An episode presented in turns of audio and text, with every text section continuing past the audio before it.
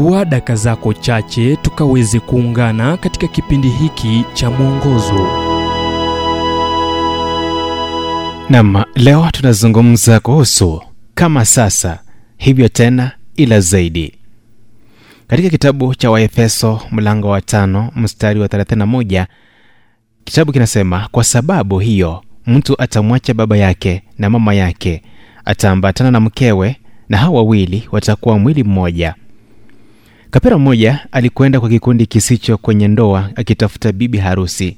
Alipompata mwanamke mrembo zaidi na ambaye hajaolewa akasema tazama mimi ni kijana mzuri wa kawaida na sina pesa za kutosha kwa sasa ila babangu ambaye yupo karibu kufa ana mali nyingi na kwa kuwa hana mke naenda kumiliki mali yake na namtafuta mtu wa kushiriki naye mali hiyo.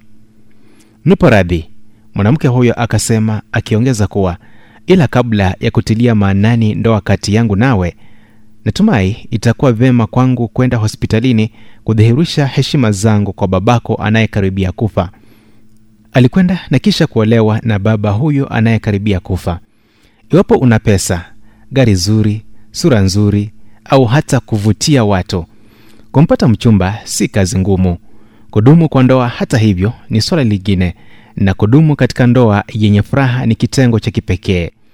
Hakimu wa mahakama ya juu zaidi nchini marekani hayati harry blackman kwa wakati mmoja aliwaonya maharusi akisema harusi ni hafla ndoa ni kuafikia jambo.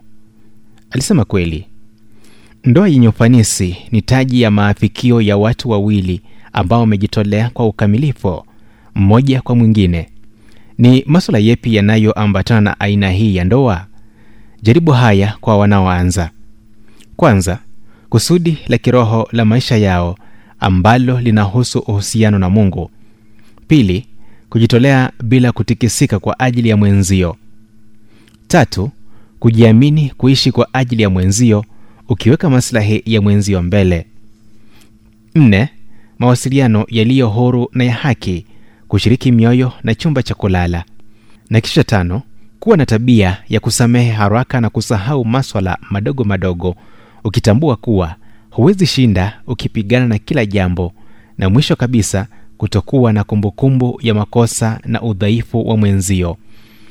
Ujapokuwa katika hali duni au uwe katika hali nzuri na ya furaha kabla ya kuingia kwenye ndoa kutembea kati ya viti mkiwekeana nadhiri kutapelekea tu kuwa na hisia kuu baina yenu ujumbe huu umetafsiriwa kutoka kitabu kwa jina strength for today and bright hope for tomorrow kilichoandikwa na dr harold sala wa guidelines international na kuletwa kwako nami emmanuel oyasi.